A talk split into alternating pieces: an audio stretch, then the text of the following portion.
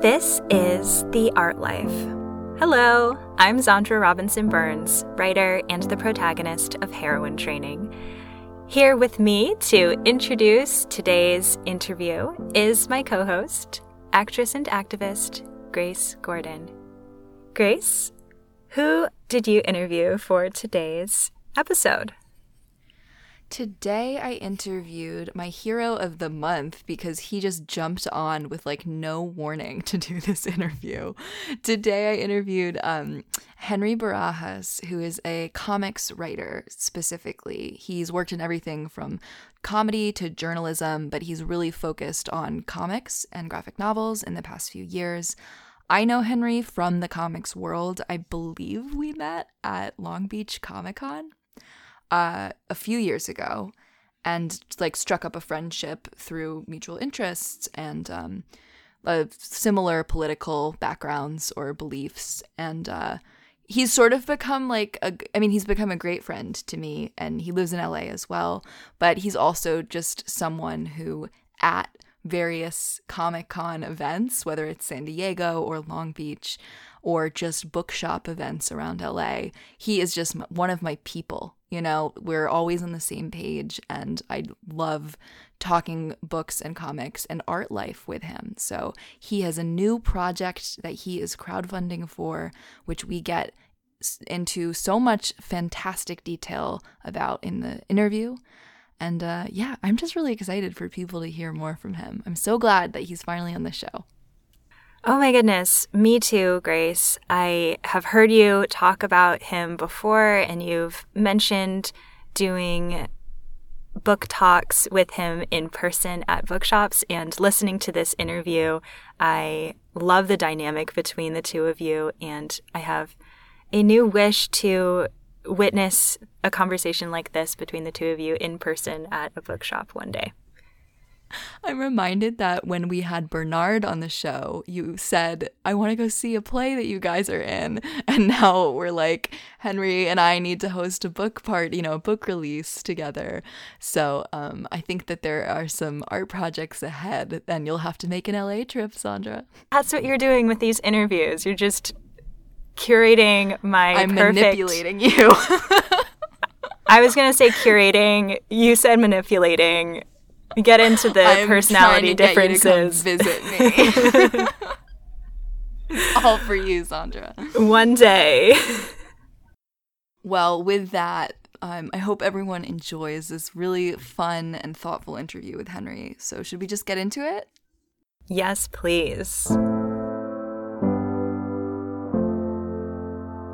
Welcome to the Art Life. I am here with Henry Barajas, who I have spoken about on the show before because I think it was it was almost exactly a year ago that I hosted Henry's book launch for La Voz de Mayo, Tata Rambo, which is Henry's graphic memoir about his great grandfather's activism. I hosted his book release at Book Soup in West Hollywood, which I spoke about on the show because it was such a great experience. And now here we are a year later even though it's been such a tough year, celebrating a new project launch in Henry's life. Um, you're working currently on Helm Greycastle, which is a Latinx fantasy comic, which you're currently crowdfunding for.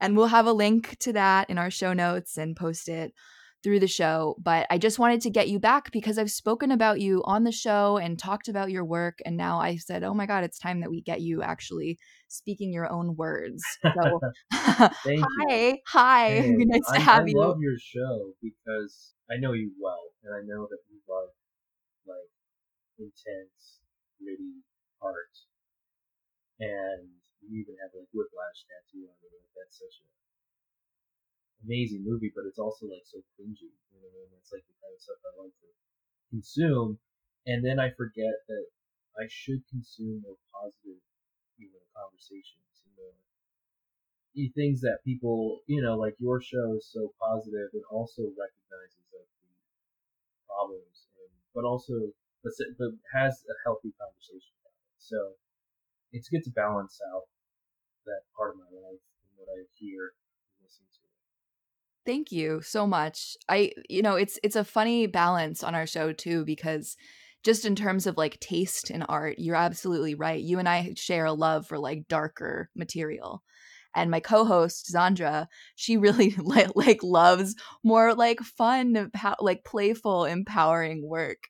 And so I I really um I enjoy the balance that we have as co-hosts because yes. I'm like, yeah, I'm like horror Same. movies. Let's get yeah, down into the the sewer and you know, and she's like, let's have fun, Grace. Let's dance. I think we complement each other well, but it's, it's always nice when we have a guest who actually listens to the show because that's not always true. So I'm I'm really right. glad to hear that you've been listening along. No, um, no, of course, and I mean, it, eh, now that I work from home, you two have become my coworkers. you know, on Fridays, so it's like, oh hey, they're here. That makes me so happy. Um, so Henry, I mean, I, will introduce you with Xandra before before we even start a uh, cut into the episode so people will know already that you're an author and like comics writer and that's how you and I know each other. Um our audience will be familiar with this already. They'll be familiar with what you do, but we're we're interested on this show as you know because you listen in in hearing about like the process of your work since we're familiar with the product. Everything from music you love to books you're reading to this conversation itself is part of your art life. So, to get situated with you in the present moment at the beginning of this interview, I just want to ask you how we start all of our episodes. How is your art life? Uh, well, my art life right now is actually going okay with Helm Greycastle finally seeing the public. And uh, I'd started developing this project a year ago, and I've had time since during the pandemic to kind of go back and and retool it and think about what I'm doing with this this project. And um, there was a lot of research to be, you know, I had done about Mesoamerican history. Uh, just to let everyone know what Helm Greycastle is, it's it's like what if Lord of the Rings had a south side, and that south side was the Aztec world? What if Mexico was not um, enslaved by the Spanish conquistadors and um, they were able to fight back, but with magic. And that was something they actually tried to do. I mean, they had, you know, they had 12 omens and they had a decade of uh, signs that you know, the Mayans and the Aztecs and the Incas were like expecting this to happen. So when the conquistadors finally hit the shore, they sent magicians to go and like wizards, like they went to try to stop them with magic. And I always think about like what a horrible time to find out magic isn't real. You know, when these people show up with swords and start gunning, you know, innocent people. And uh, it was just interesting to me that I never knew that about the Aztecs. We only know about their like savage heart carving, sacrifice, bloodthirst, and um, while I was doing research about all this, there was only one book, and I the, the title of the book escapes me at the moment. But all the videos that I had watched were all by white people. Like, yeah, a lot of the times German or British, um, historical, uh, you know, scientists and, and teachers and educators telling me about a part of me that was really, you know, and, and it was interesting. And reading a book about the indigenous account and how they perceived what was happening was pretty eye opening. So I wanted to take that indigenous account and put it into a fantasy context because I love Lord of the Rings. I'm a huge Tolkien fan, and I never ever asked where are the Mexicans or where are the black people, like where are even gay people. There is like no, there everyone's straight, white, and um, is everyone straight though? Because in can I Lord just say, Rings? I just read Lord of the Rings in full, and that in is the, the most queer coded like book I have, or you well, know, the movies. Like, the movies are very straight, yeah. but the book's pretty gay. I'm just saying. I'm just putting it out so. there. Good. I'm just putting it out there. Not explicitly gay, but it feels very queer, especially Sam and Frodo. Yes. Yeah. Exactly. You know, and I love that part, and I love that that where we could go with that. So right. I wanted to be pretty explicit in this, and um, Oscar Frostbeard is the is canonically gay, and in the preview, first like four pages, we find out him and Fang have a thing, and I wanted that to be explored in this world as well, but also not make make a big deal out of it, and also not make not to not make not to make a big deal of like the um, the possibilities of what the Aztecs could have done. Like, you know, we use their calendar to this day. Mm-hmm.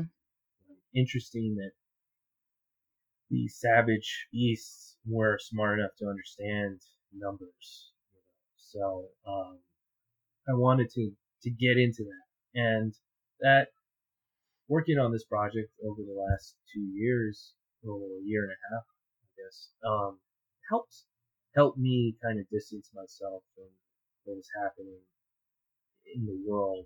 You just never know what's going to happen. But that La Voz de Mayo helped me, you know, in the five years I started in 2015 making that book, and that's when Trump was starting to get power, and it was it was a good escape for me. So art and making comics has always been something that helps me realize there is something more to what I'm consuming and what I'm listening to and what's happening around me.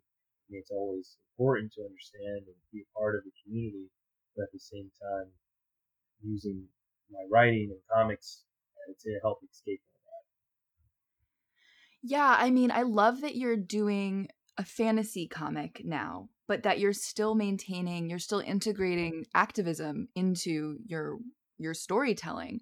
Um, you know, when when we host when I hosted the book release for La Voz de Mayo, we talked about like vulnerability of publishing your family history and and all of the the his you know um collection of history that you had to do as well of the basically journalism work you had to do but also about the importance of integrating activism into your art which you always do so with this new project i mean you're talking about getting to um, escape the current world a little bit but also integrating the importance of fighting against colonizers and fighting against oppression within this yeah. fantasy world and you know it, it's it's technically you know it, it's technically a fantasy world right with magic but mm. it's it's also has a strong message against colonialism and i'm just i'm curious like what what the experience has been this time writing about magic, writing about a fantasy world instead of La Voz de Mayo, which was this autobiographical family history. What is like what feels different this time? How's your writing process different? There is a less emphasis for me to do something um, that really, you know, with Voz de Mayo, there is a lot of truth in facts, and that truth in facts was about my great grandfather because I was proposing the, the I I was asking questions, uh, questions that are uncomfortable to ask. Like, why did a Native American tribe not recognize its own community? Why did the city of Tucson want to uproot an indigenous community because they weren't uh, they weren't active in the in the in the city of Tucson. They consider them inactive members of the city. So, um, you know, a lot. So you're asking these questions and you're trying to present it in such a way that's like, yeah, this actually happened. Here's my proof. And there are people that have doubted what I'm saying, but I am very confident in what happened and the questions I'm asking and the conclusions I'm drawing. And with Helm Greycastle, this is a a, this is a love letter to Tolkien and Lord of the Rings and fantasy. And I started playing D and D with some really close friends of mine, and I started to realize there aren't a lot of uh, there are a lot of brown people and yeah. it's not. And I'm from you know far part of city of Tucson, and I would have loved a game where I get to create worlds and characters with, and I don't need a, a video game system. I could have just had a sheet of paper and some dice and and have fun and like explore that creative part of myself that I didn't know was possible. So the goal is to like write something that's like enjoyable for everybody, but also it's like a dog treat with some medicine in it, and I have to force feed some people that you know this is something that's like that's this is this is possible. You can you can exist as this badass barbarian, but also in a world that is completely foreign to you, in a in a different way. You know, you're always exploring different worlds, but in a world that like actually happened. And then also have that creative freedom to say, what if they did win? What if they did beat the Spanish? So now I don't have, I'm not set to a, a concrete history. I'm making up, you know, historical fiction now. So there is a lot of freedom as a storyteller to say, oh yeah, that's Montezuma's kid. That's not Montezuma. And, um, they killed, uh, uh, Malinche. And, you know, this is an interesting, this is to me an interesting way to go. And I hope people enjoy it. And I, um, you know, and that's the other, the most frightening thing is people are so excited about it. What if it sucks and no one likes it? But that's just the, you know, that's what you have to deal with as I guess, as a storyteller. One of the things I'm most excited about with this story is like I feel like there's been so many projects recently in the past like 10 years, 5 years even, whether it's in comics or in in fiction or t- especially television that are the revisionist history, the the what if the Nazis won. I've seen right. so many projects that are what if the Nazis won or what if the Confederacy won. And I I'm like, you know, things are terrible right now. Like, yeah. or like even The Handmaid's Tale is its own version of that, right? And it's like we're kind of living in that, or we have yeah. been for the past four years. And so I really appreciate the inverse, which is like, what if the colonizers had lost? yes, yes, thank you. I, you know, it's one of those things where like I'll watch something and then they'll and then all of a sudden it's like and they're Nazis. Right. You know, the boys. Like the boys. Uh, yeah. Yep. There's that uh, Nazi killing Amazon show. Right. Yes. Uh well gosh, what was that called? I I really liked the first couple episodes of that. Yeah, I um, you know, I know a lot of Jewish friends that really enjoyed that show because of, you know, the aspect of of their hunters. yeah, hunters. And so, you know, you can like whatever you want, but and then the one thing I don't like about Captain America is that his sole like antagonist is the Red Skull, and it's always contingent on the rise of the Nazis, which is you know the reality we live in. But I'm just sick of Nazis. Yeah, to be honest. Me too. Yeah. So you're fundraising right now for this project, Helm Greycastle, which you co-created, and you already have like a team of artists set up, a team of editors to work yeah. on it. Mm-hmm. And I'm wondering how you choose your team of collaborators when you're in the hiring position. Like, how do you find your people? So Brian emailed me last January, not this past January, but 2019 January, and said, "Hey, I have I have a whole."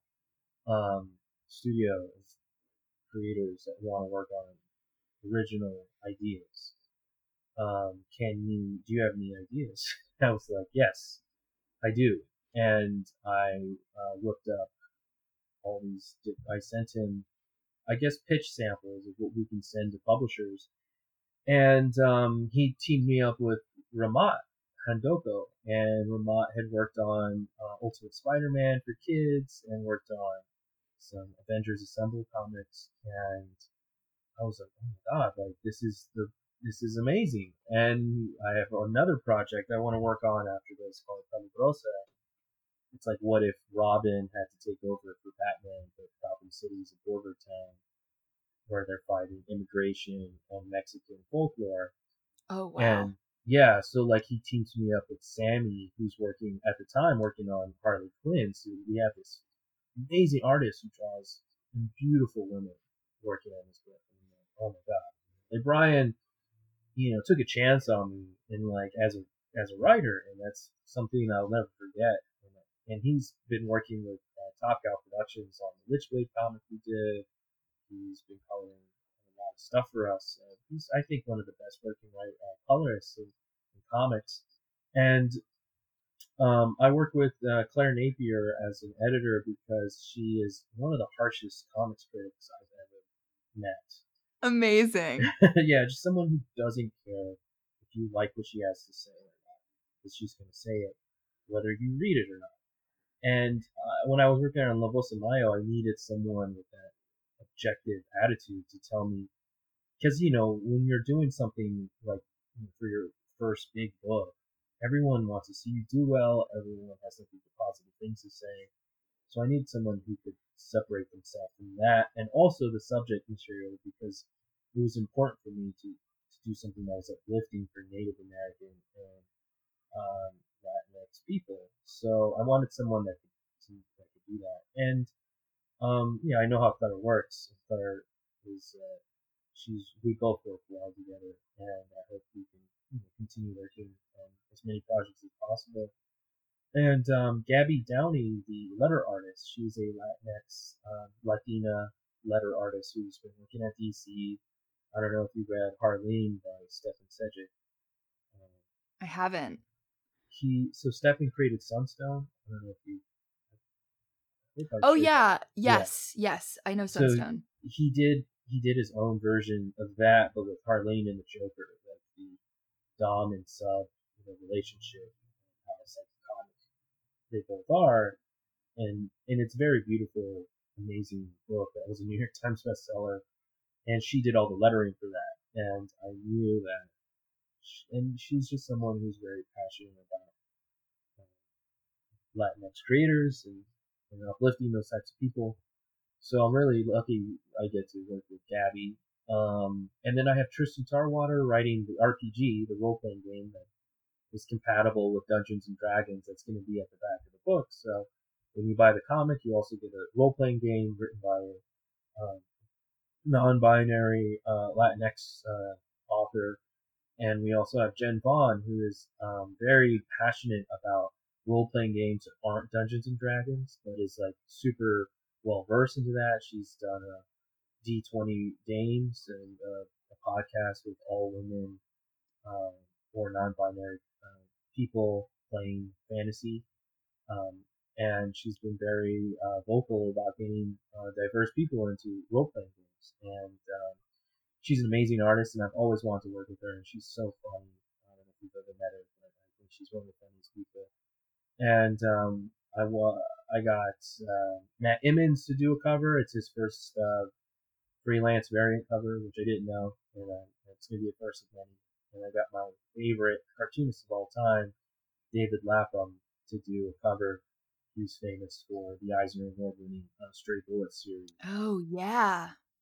And um, when I first started writing comics, I'd email him out of the blue, and he would send me scripts for Punisher Max and Deadpool Max. And Hell yeah! Was, yeah, really, really cool about giving me advice, and I always been uh, was very appreciative of that. And to do that, you know, eight, ten years later, hire him to draw a, uh, a cover for me is it's a dream come true. It's it's like it all just came together to get such an amazing team of creatives who you you already knew, were familiar with their work and really admired them but they all it seems like they all also have similar intentions as you yes. with you know being more inclusive in the media that they're creating um less less you know uh whitewashing less like heteronormativity like they all seem to be or at least you know quite a few of them seem to be coming from that place already and so it just works so naturally that they team up with you on this.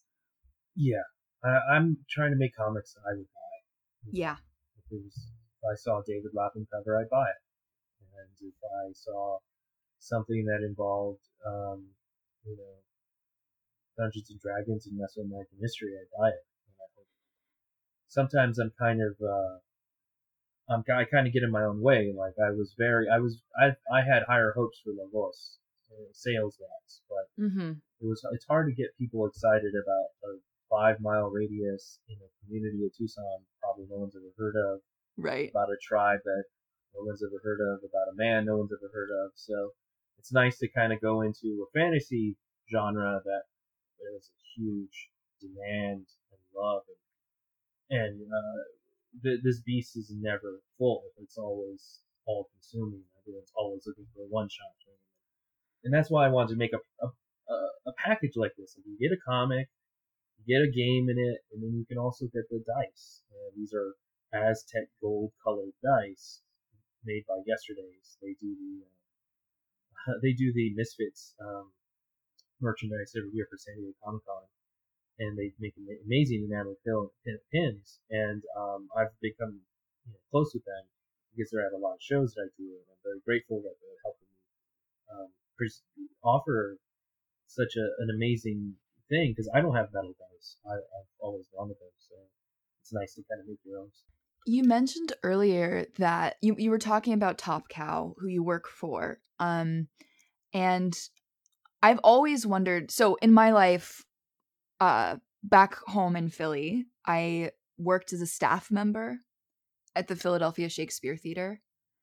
And um, working in the office there on staff, it taught me a lot about how to conduct myself and treat crew members when I'm an actor when I'm a, like on a set or in rehearsals as an actor.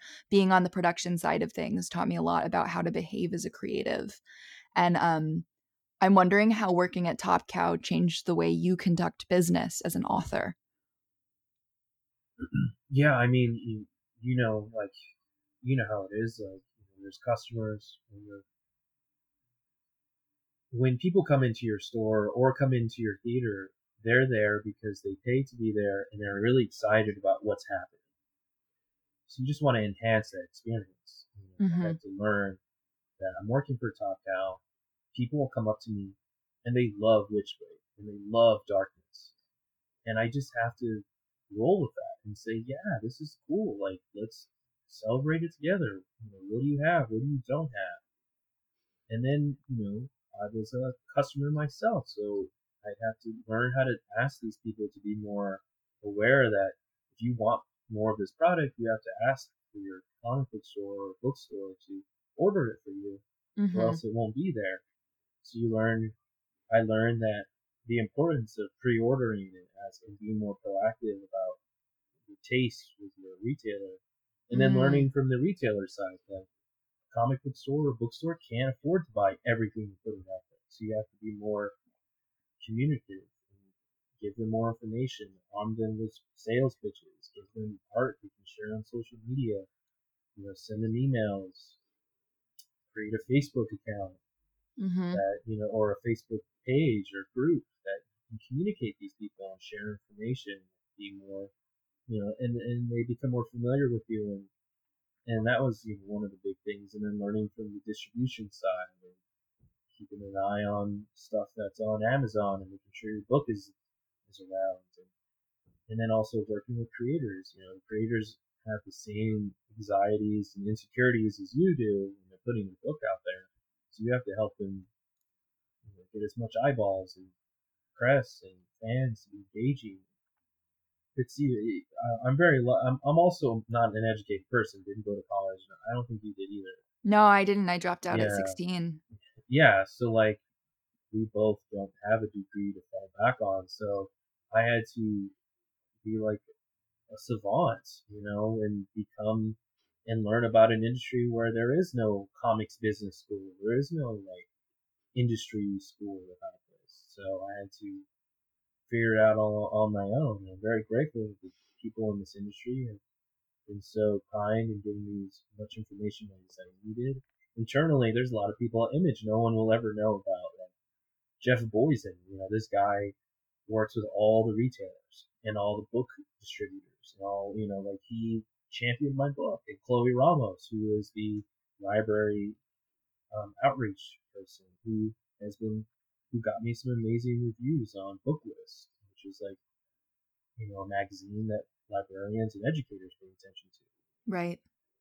So I'm very lucky that these these people in, these, in this industry, in this business at least uh, see a value in me and what I have to say, and um, it's just always I'm always learning from my failures and my success, and that's one of the things that I'm doing in this Kickstarter is offering a Kickstarter video tutorial on how to do it. I'm calling it how not to do it because I hate when people tell me what to do. Yeah, I noticed that you were offering this this perk in your Kickstarter campaign, which was a, a video series, right, mm-hmm. on how to run a Kickstarter campaign, which I just think is brilliant. I mean, Xandra and I have we we taught a workshop at a conference about digital boundaries, and then we realized like, oh, we should turn this into an e-course. This is something that we are good at, and you know we can share with people. It's valuable information. Um, and now I think I saw on your on your fundraiser like you've run more than 10 successful Kickstarter campaigns? Yes, I have ran too many. I mean, I've been a part of and ran like I, I worked for an author named Frank Fedor, helped him with his Kickstarter Indiegogo. I've, I've ran three on my own. I've ran um, four for Top Cow. Um, working on another one for them. Um, yeah, it's just a constant revolving door of just getting direct to customer, uh, direct to consumer. So, what has crowdfunding taught you about art life and building community? Uh, I think it's taught me that there is a um, there's a value in creating a campaign that lasts 30 days. There's a certain sense of urgency in it that conventional comic books don't have. When a new comic book is solicited, it's they're saying three months from now, this book is coming. And with Kickstarter, you could say, I need to do this in 30 days. And you're going to get it at this point. Everyone is pretty, under, everyone is on a very clear understanding. And people feel a part of it. You know, like you're, like you're creating a community. I have the list of all my backers. I can see exactly who my personal network is coming from. Complete strangers and making new friends and fans. And um, there is a, a value to a sense of urgency. And there is also, it's a lot easier to get people to say, yeah, I'll back your Kickstarter. And then, like, you know, three to four to six months later, you have a book in the mail. You didn't have to go to a store. You didn't have to, like, go and do anything other than just a couple clicks. And I think that's what comic books is missing because, you know, I think some of the most popular media we consume is on Spotify, on your phone, Netflix, it's on your phone, and you could just pop it up and watch it right now. Mm-hmm. And I think that's one of the biggest things that comics is missing. If I was, if I was running Diamond, I'd make a website where you could buy the comic on your phone and have the comic book store ship it to you or you go straight to the comic store and pick it up instead of like maybe just doing it. Right. You know, or maybe there there's just like, it, and it's uh, there's no way to buy anything from that. You have to ask someone else to do it. And I think when you create that extra step, people either lose interest or they see something else, some other notification pop up on their phone, forget what they were doing. So I think Kickstarter has helped me realize that you can do you can do you can make comics, you know, and you don't need a publisher. You don't need Marvel and DC. You don't need to you know cater to them. You don't need to censor yourself or alter your story. You know, I didn't pitch Helm Greycastle to anybody. I'm doing Helm Greycastle. If anybody wants to publish it for me, fine. But they're going to publish it the way I want it, and uh, that's the bottom line. Yeah, yeah. Well, and I, I, I just think more and more i'm you know i'm learning in my art life how much it all comes down to the community that you build long term. Oh definitely so crowdfunding is just such a good example of that um and it exists beyond right? I mean it's always been in business right? Like who you know what your connections oh, are. yeah. not even in entertainment just in business in general but crowdfunding is such a direct way to recognize that um and I have such a DIY uh mentality that I love. Yeah, I do. And so I love that these platforms exist now.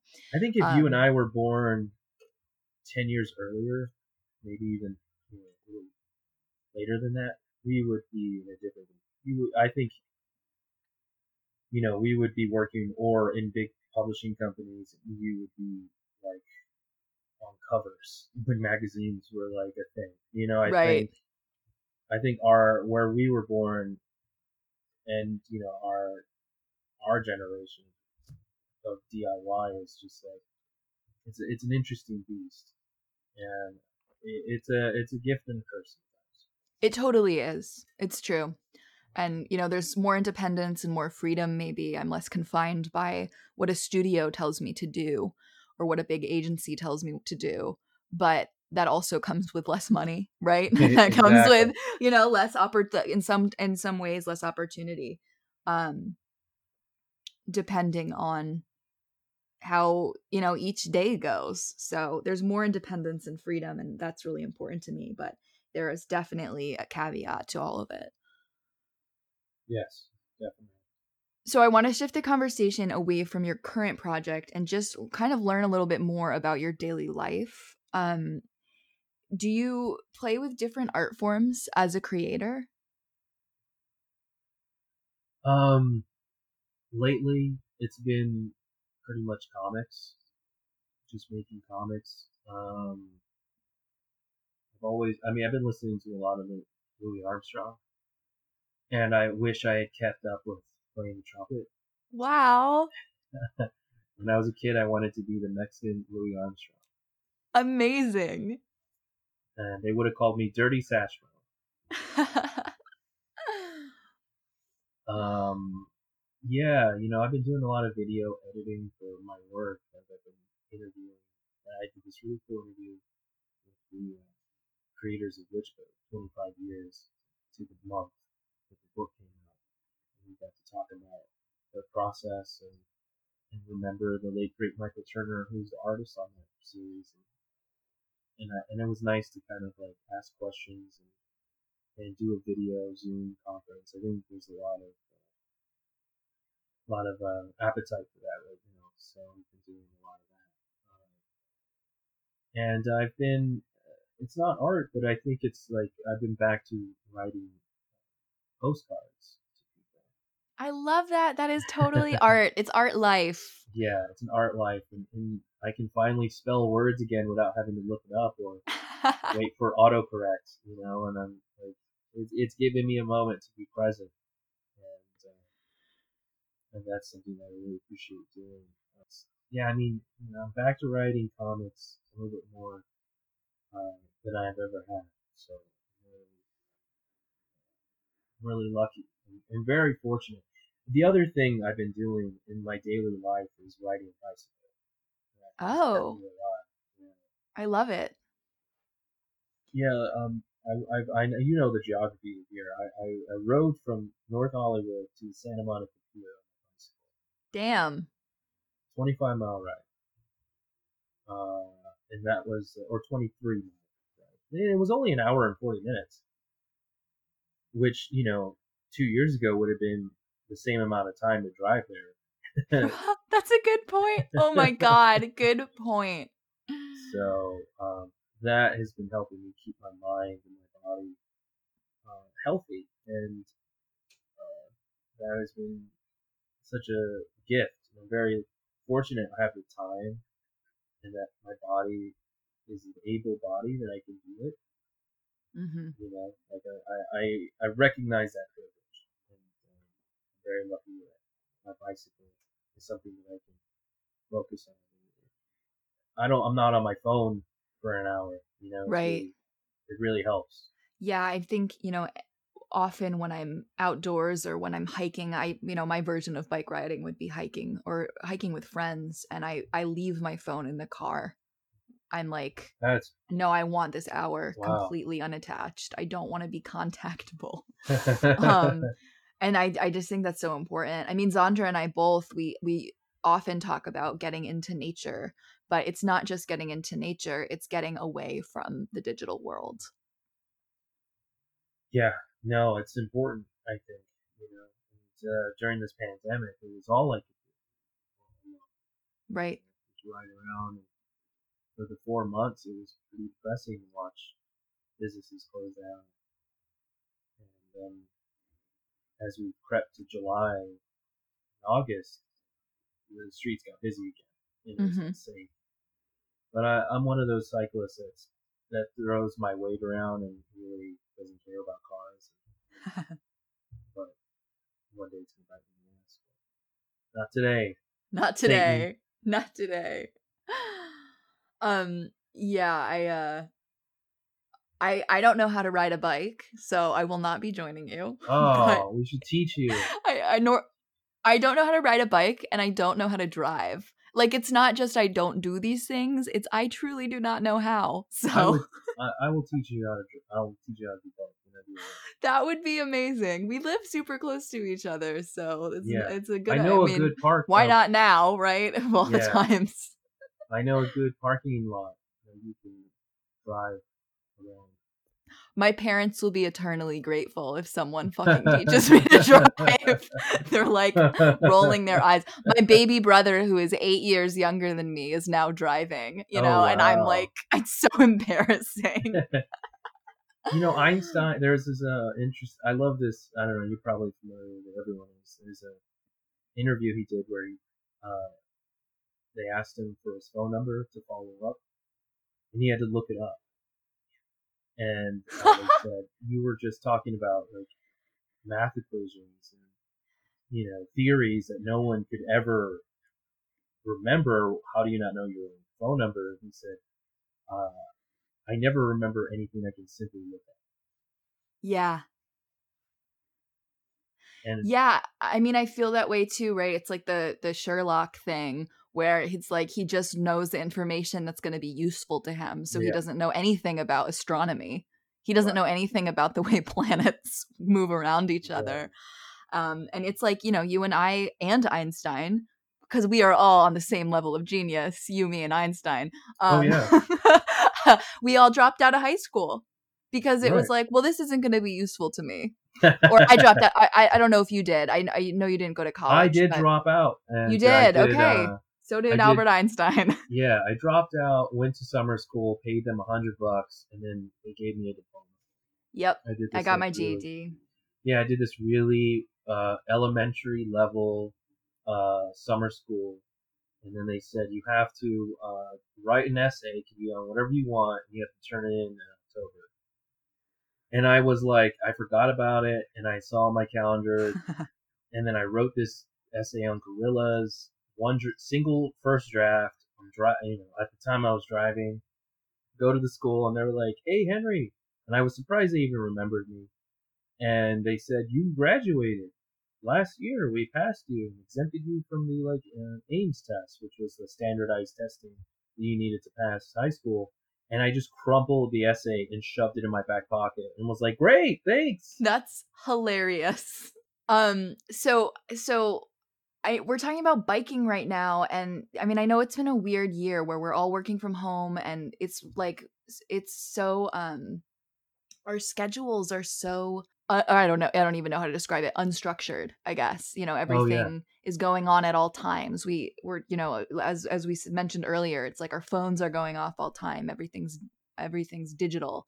And i'm wondering like what does a average day off look for look like for you or like how you restore your energy or even if you have days off with the kind of lifestyle that you have I mean, yeah, the, as you know, it's being a writer in the comic industry. It's going on all the time, especially now that it's all digital and uh, you know, publishing schedules are whack because everything got pushed over until COVID started to settle down, which it hasn't.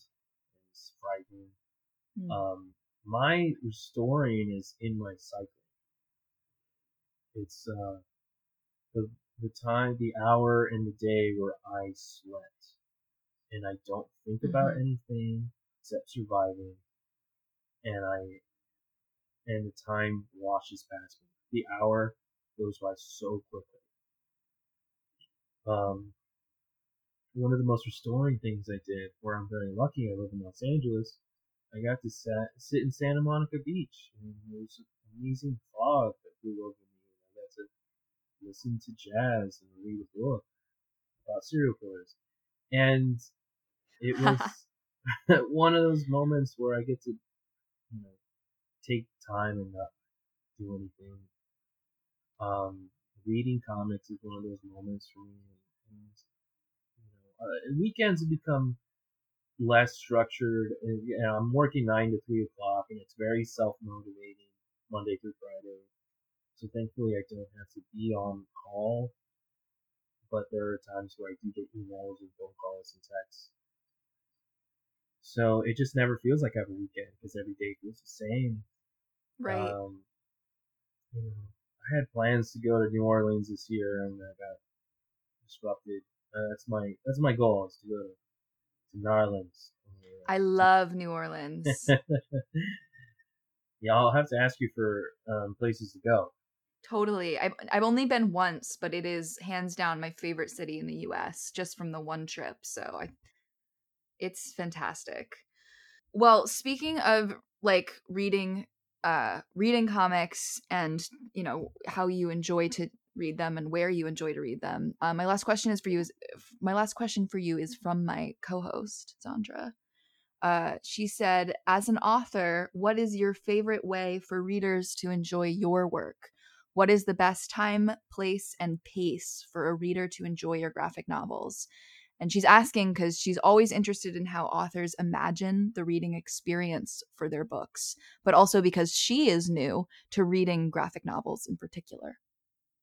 Well, with La Voz de Mayo, that's at comic book stores, bookstores, libraries all around the world. Uh, La Voz de Mayo's color palette is to mimic a Tucson sunset. So if you can read La Voz during the sunset, that is the best way to enjoy that book. Uh, in my humble opinion. Um, and for uh, Helm Greycastle, it's uh, before or after you play some some you know, play some game or watch some you know some D and D or watch some Lord of the Rings or fantasy books get into that mode. mode. Uh, and, and when you're reading graphic novels, I think it's a beautiful thing because your eyes are looking at a picture and your mind is reading the dialogue. And uh, it's uh, such an amazing experience. And um, there's nothing like it. And how you consume it, where you consume it, is you know wherever you feel most comfortable and safe and uh, I'm a I'm a coffee lover, so enjoy my work with coffee. And if you don't like coffee, tea is fine. I had to when I was in London, I could only drink tea because everyone didn't. There was like coffee's not a thing out there, and now I like to put milk in my tea. So that is, you know, try that. I'm now like super inspired to ask authors and directors to like write up their little um how to consume my art suggestion like like like you know this this book is best paired with a sunset and a strong cup of coffee. Like yeah. this film is best paired with you know total darkness and popcorn whatever it is like that I'm, I'm so excited all of a sudden. I love that you had this answer about the you know the color palette and the, the time of day. Beautiful. Thank you. So at the end of each episode, uh, we always ask, "What is the art life?" So Henry, what is the art life? What is the art life? It is, um, I think, if you're lucky and you know what you want to say in the world. Like I'm lucky that I've always wanted to be comics. And that was a life I've always wanted to live, where I live vicariously through Wizard magazine and Comics Journal comic book documentaries and going to comic conventions and reading comics and drawing writing my own comics and um, living a truth in a way that I'm very grateful and that I've always known that this is what I want to do. And having that certainty and being brave and saying things and doing things no one's ever done before or said before that might offend people or that might turn people off or question their their privilege in this industry. Um, and also to do something for yourself and know that it will have an audience or it, someone will pick it up and have a certain idea of what it is that you never expected. And, um, and to me, the art life is, is making comics. And when you get to do that, it's the most beautiful thing. Well, thank you so much for having, you know, for coming on the show. I've been able to interview you on Patreon before and live in person, but I'm so glad we get to have this public um, discussion that people can like look back on. uh, I'm really happy that we had you today. So thank I'm you so, so much. honored. Thank and you I will for- see you when you teach me to drive. When, just let me know when you want to start. It's it's such Seriously, a please help me. and that is the art life, begging your friends to teach you how to do stuff.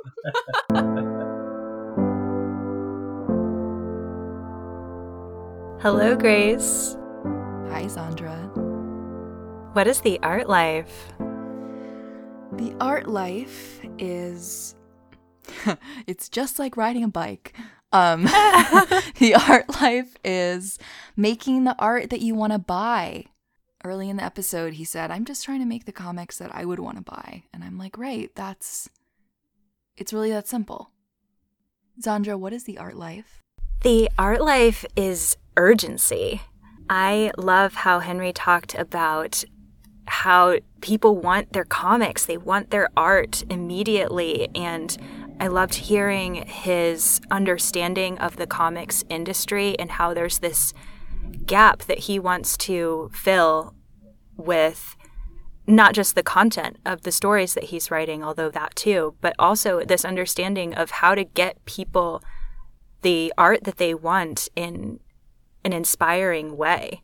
So I just I loved hearing about his Kickstarter and the strategy around that and it really gave me hope for thinking about the business of the art that we're passionate about. Yeah, and I love that he's made this like role playing game um addition to this, you know, comics project with with special like dice and it's just so cool. And you know, I also have to just point out one of my favorite parts of the interview was this discussion inspired by your question about how to consume his art. Like like you had this lo- lovely question about how he imagines readers reading his work and his answer about like the color palette Oh my of gosh. his book and how he'd like people to read his book under a sunset it was beautiful and i'm like oh my gosh we have to ask all of our guests that like moving forward because i want a full menu i want like this Oh, it is a menu. it's a menu. It's like a this pairing that people are actually ready with if you just ask. It's it's so true when you're talking to people who create what they're passionate about.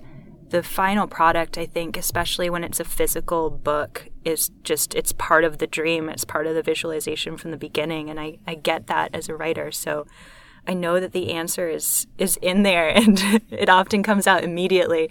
And my favorite thing about his answer was the inclusivity of if you don't like coffee, tea with milk is okay. That's right. That's right. He was already thinking that far ahead. There were it was a very um yeah, open to your beverage preferences. Oh, I love it.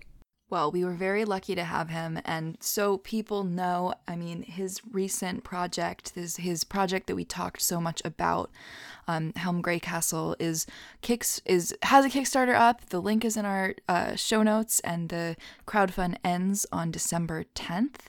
So if you're interested in checking it out, I highly encourage you to do so. And you have till December tenth to uh, contribute something, get an amazing reward, which there's everything from like these special, like special edition role playing dice to an, a, a hard copy of La Voz de Mayo, which we talked about a bunch in the interview as well. Um, there's some amazing awards on there, and of course, I just want people to support his work. And also, because I forgot to mention, or I forgot to ask in the interview itself, these are linked in the show notes as well. But if you liked this interview and you want to listen to more of what Henry has to say, please check him out on social media. I forgot to ask like within the interview, but his uh his Instagram is Henry J Barajas, his um Twitter is Henry Barajas, and they're all in the show notes. Please go follow him. He's so awesome.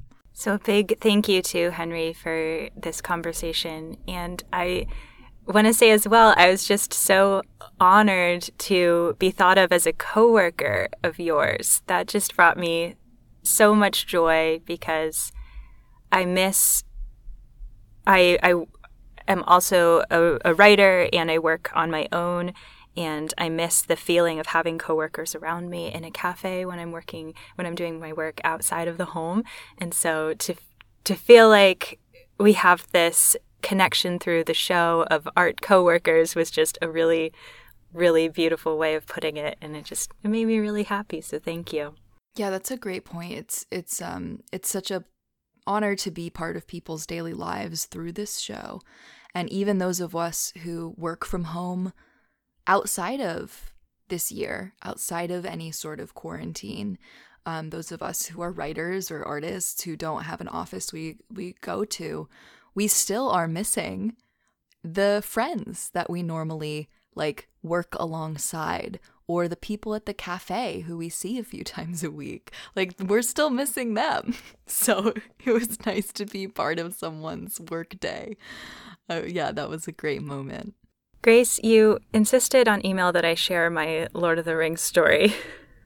Oh, you absolutely must. you want me to do that? Okay. So um, I replied to the email um, that we had going on for sharing this audio file of the interview. And I was like, oh my gosh, I'm so excited to talk about this on the show. But first, I need to tell you, because there's some Lord of the Rings stuff in this conversation. Steve and I love Lord of the Rings. He owns the box set on DVD. It's like part of the reason that I moved to the UK in the first place. And we ordered a special cable that we that had gone missing just to connect the DVD player because this is the only thing we own on DVD right now. So we bought this cable just to watch Lord of the Rings, and I, I shared with Grace. I've just been feeling like, oh, I'm not in the mood to watch such a white movie. even though I love it. And so I was especially excited to hear Henry's spin on the Lord of the Rings type stories, how his graphic novel is a, a love letter to Lord of the Rings, but with his culture represented, I was just like, oh, this is this will get me going through this rewatch and reignite my interest because I know that I have this comic on the way someday soon. Yeah, it's it's such a great example of loving something but also consuming it like critically. You know, we can love Lord of the Rings and still be influenced by it so much and have so many fond memories of it, whether it's the films or the books, but also know that yeah, this is so white. It's so white. And we have to mix in some other stories because it's just like it's too white. Um and I'm, I'm yeah i'm so glad we got to share that moment and that you had been experiencing this recently that this was like, like right now. resistance you were just going through. Yeah. In live time. Well with that we have an awesome Kickstarter to support and share with our friends, and so much gratitude for Henry. Do we have any art life news or anything else before we sign Oh, we off? do. Yes, we have a campfire episode coming up to close the end of the year. This is inspired by an episode we did recently on creating traditions, and we want to open up that question to you, the listening audience, and ask you what traditions have you created? So please send us an email to theartlife at heroinetraining.com with your stories. By the 11th of December would be great around the same deadline as the Kickstarter, so easy to remember. And we will be reading your stories on our special campfire episode for the end of the year. Our Creating Traditions episode was so fun, and it was something, it was an idea that we came up with in a previous episode. Like you can go back and listen to us come up with that episode concept. And I think that it was the next one we did right after and I had I just loved sharing stories with you, Xandra, about family traditions and friend traditions. And I, you know, I I know it'll get me in the holiday spirit in a year that it can feel isolated or difficult to get into the holidays. Um, I know that listening to people's traditions is going to get me in the holiday spirit. So I'm really excited to hearing. I'm really excited to hear what our community has to share. So from a distance we can be coworkers and we can share a campfire together. From my side of the world, I wish you all a good morning. And from my side of the world, I wish you a good night. Bye. Bye.